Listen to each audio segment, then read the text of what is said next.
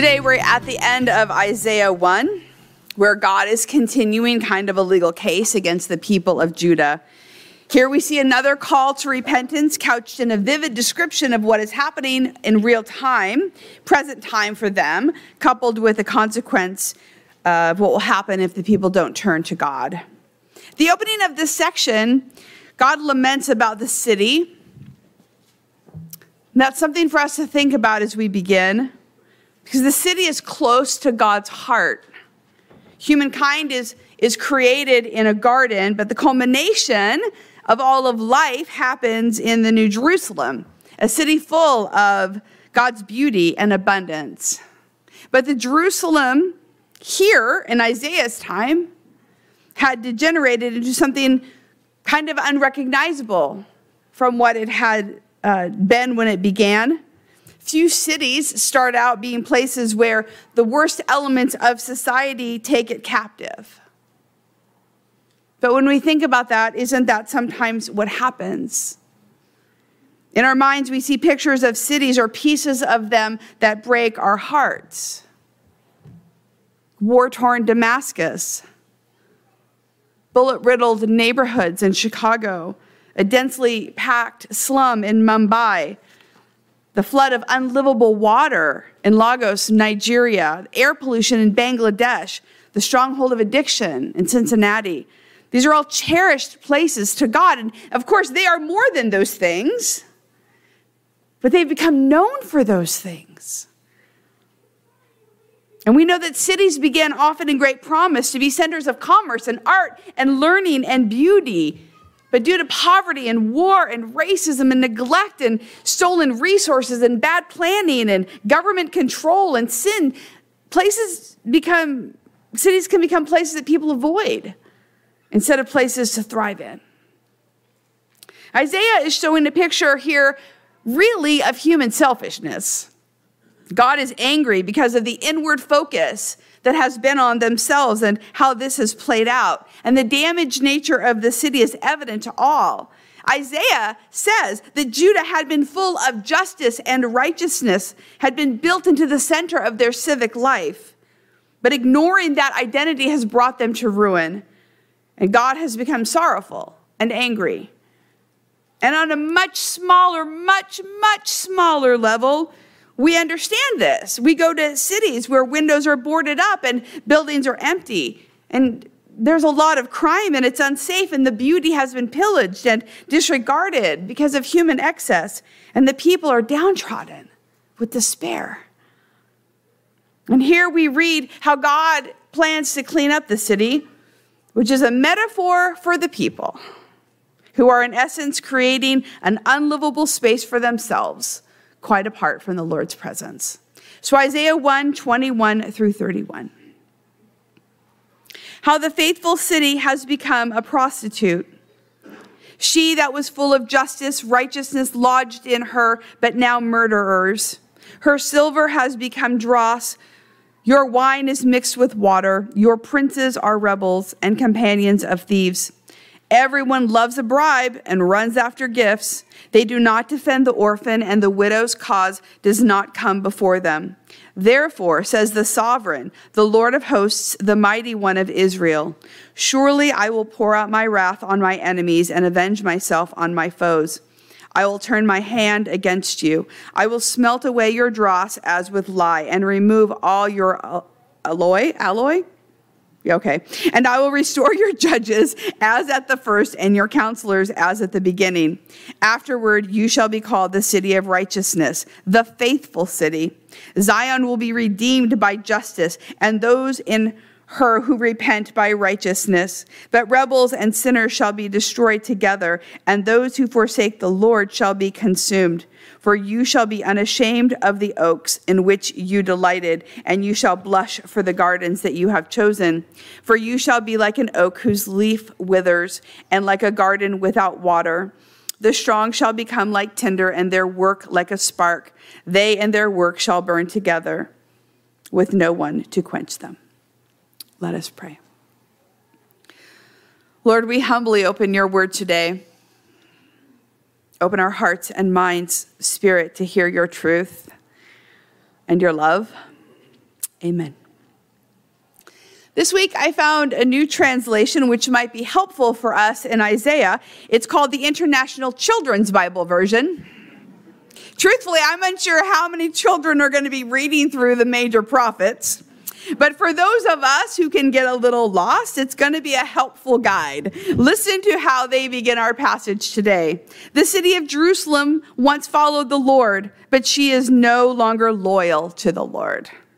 So, for clarity's sake, and to do what Jesus tells us to do, which is to be like little children, sometimes I'm going to give you an ICB translation, and sometimes I'll give you the Hebrew, just to keep things fair between the very scholarly and the not yet educated.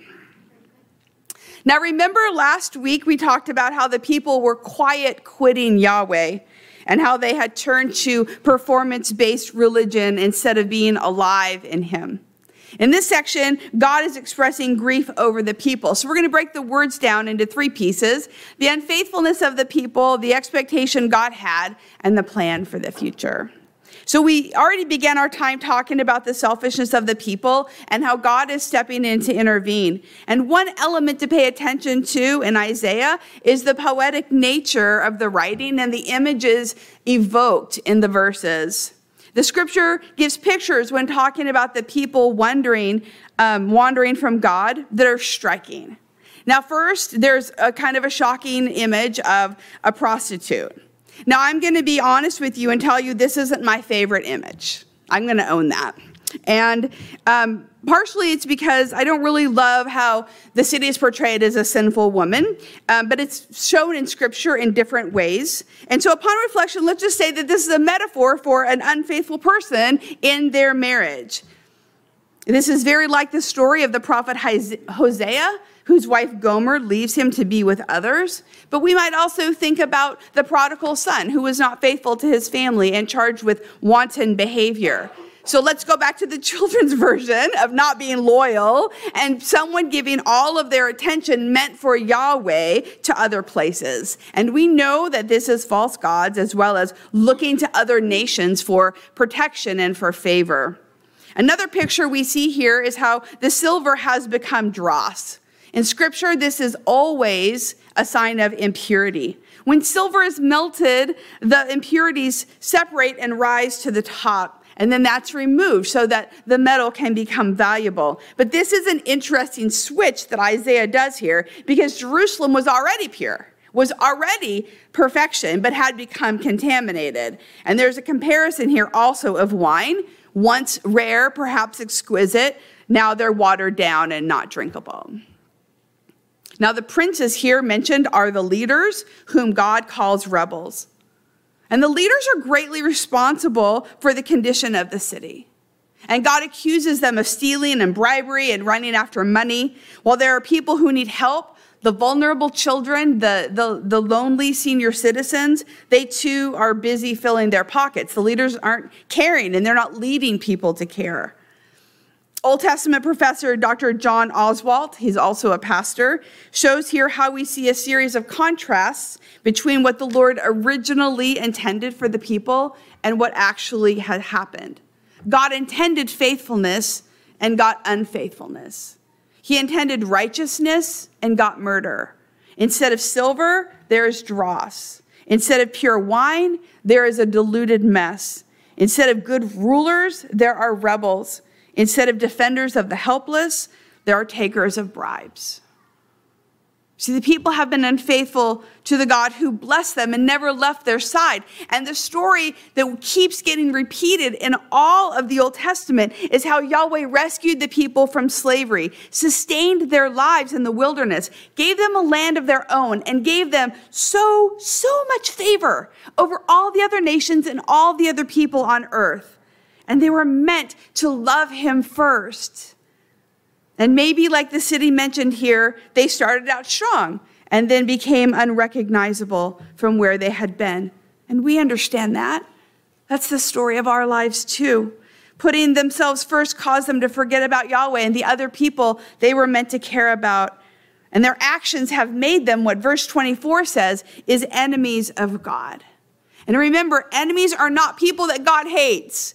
Enemies of God are people who have turned their back on him purposefully, who have ignored him. When we watch courtroom proceedings, or maybe when we've been part of them ourselves, the accusations can be relentless. And some of what we've read in the first chapter are hard for us to hear, and we wonder how Judah is listening to them. This week, I thought about Paul's teaching in 1 Timothy on how some people had gotten a seared conscience from a hot iron. They'd abandoned the faith and become hypocritical liars. In other words, their souls had stopped being responsive to God. They'd been burned by their experiences or their choices. They'd lost their ability to be sorry or remorseful for their actions. And then I thought about people maybe that we've been with who have been so checked out that they can't really even understand reality for whatever reason and how hard it is to talk to them. And when I think about how God is talking to these people who are not going to turn back to Him, I think about that. He's trying to bring them back, and they're just not really getting it or understanding, or they're so bitter they just won't. And then, as God is speaking here, we think about how sensitive we are to the Spirit. How sensitive are we? How rebellious are we? Next, we see God's reaction to the unfaithfulness of the people. There is sorrow here, but there is also anger. In verse 24, three names for God are given, really strong ones the sovereign, the Lord of hosts, the mighty one of Israel. I was thinking that this were a movie, this would be the time that God would rise up and the people would start running. Because God is serious. The Lord says the wrath is going to be poured out on his foes who have forsaken him, and God is going to turn his hand away from them. Now, I know that many have a difficult time with the violence found in the Old Testament. And I'm not going to defend God because I don't need to. And I'm not going to find fault with it. I'm going to say that as we honestly wrestle with this because it's really a good thing to wrestle with, an important thing, we have to remember how we do have a limited and finite perspective on what is happening. Like last week, I'm going to invite you to turn this around a little bit. Because if God came to you and said that his people were doing these things, what would you tell him? If he said, Give me, you tell me what I should do, what would you say? If these were your people, what would you do? And then I think, well, don't we go out to bring new economic life to blighted areas? Don't we go out to try and lift people up who are entrenched in poverty and addiction and oppression and lost in the ramifications and unfair, even bad and deadly choices? Don't we go out to try and beautify and conserve landscapes that have been ravaged by careless use? Don't we sometimes have to use tough love? If we do these things, how much more will God, in all of his power and wisdom and love, do to lift up dead people and places, giving them a chance to trust in his care, knowing some will just not respond? The names here of God mean that he is the source of everything that exists. He is omnipotent. God is the absolute ruler who has the right to exercise his unrestricted power in any situation. And one thing that shows up for us here is how God is not neutral or tolerant of all behavior. And since we believe Jesus is the word at the beginning, we know that Jesus is fully present in this conversation that's going on in Isaiah. And we might think about what it was like again when he came to earth. Because even Jesus, who is considered the most unconditionally loving God, has limits. He drove out the money changers. He had harsh words for those who use religion for power and profit. He repeatedly tells sinners to repent and works to bring healing spiritually, not just physically. This passage is exhorting the people to see how they've been working against God, and how they're harming others and themselves. It's a reminder of how Believers are not meant to separate out personal holiness and acts of mercy. In the Old Testament, justice is synonymous with righteousness. The Lord calls us to both holy living and loving actions. To ignore one is to not act as God would have us. And the church historically hasn't always done great with this. We've thought about which is more important. But Jesus did both. Jesus spent time with the Father in prayer. Jesus spent time in solitude and silence. Jesus spent time in the synagogue. And then Jesus went out and brought Jesus and God's love and did all kinds of acts of mercy. This is a call to remind us to find the narrow way of having both relational and social integrity before God. Because when we separate them, we are neglecting part of how we are created. One last thought here about this whole idea is maybe saying how we don't like the God of the Old Testament is code for saying we don't like discipline. Sometimes we need God's tender mercy, and sometimes we need the discipline of the Lord, and we don't decide what we get. God does. And everywhere we have been, like the band sang this morning, there is Jesus. Amen. The last piece we see here is how renewal is coming. Judgment is going to be a purifying process. It's going to be painful. It's not spelled out how long it will take. The hope is not just in God's discipline, but also in the people's response to God's discipline. Again, Isaiah puts together our hearts and our actions by saying in verse 27 how Zion will be redeemed by justice and by those who repent in righteousness. There'll be a smelting to remove dross and a scrubbing with lye. And those who return to God will be restored in the city. And the city will be called righteous and faithful. But the end verses paint a different picture of those who don't accept what God is offering. They will face ruin. They will be like an oak with withered leaves, a garden without water and ultimately wood which burns up quickly because it's already dead. God is intending to rescue them from themselves. They are being offered rescue, they're being offered salvation. They are not left to die, although in the process of restoring their lives, it's going to show up for them like suffering. We're going to be talking a lot about this. This reminds of the pain that we have when we're separated from God and the harkens to the pain that Jesus is going to suffer on the cross. In Lent, we want to think about the sorrow Jesus had on the cross. We want to think about the pain that he suffered for these people and for us and for everybody throughout history. Jesus takes on every suffering, all the sorrow. And the seriousness of going our own way here can't be understated. Isaiah is demonstrating how God desires for the process of cleaning up the city to have a good effect. This is not discipline for discipline's sake or because God wants to show off his power and his might. It's meant to help people get to a new place. It's about transformation. God wants to be reunited with them, not to harm them. And left to themselves, the end result is certainly going to be worse. Isaiah is giving a part of the verdict that nobody wants to hear. These are not words of false comfort. He's not softening the blow. The future is going to be difficult for everyone, including those, especially those who ignore God. But there's nothing in Scripture that says everything's going to be fine and nobody has to change. That's not how Scripture goes. Because God loves us, He disciplines us and brings us back. Our holy and gracious God desires change in our inner being, and then His love flows out of our lives to those around us. Often on this first Sunday of Lent, the church focuses in on the text about Jesus being full of the Holy Spirit, going out to the wilderness to be tempted by the devil.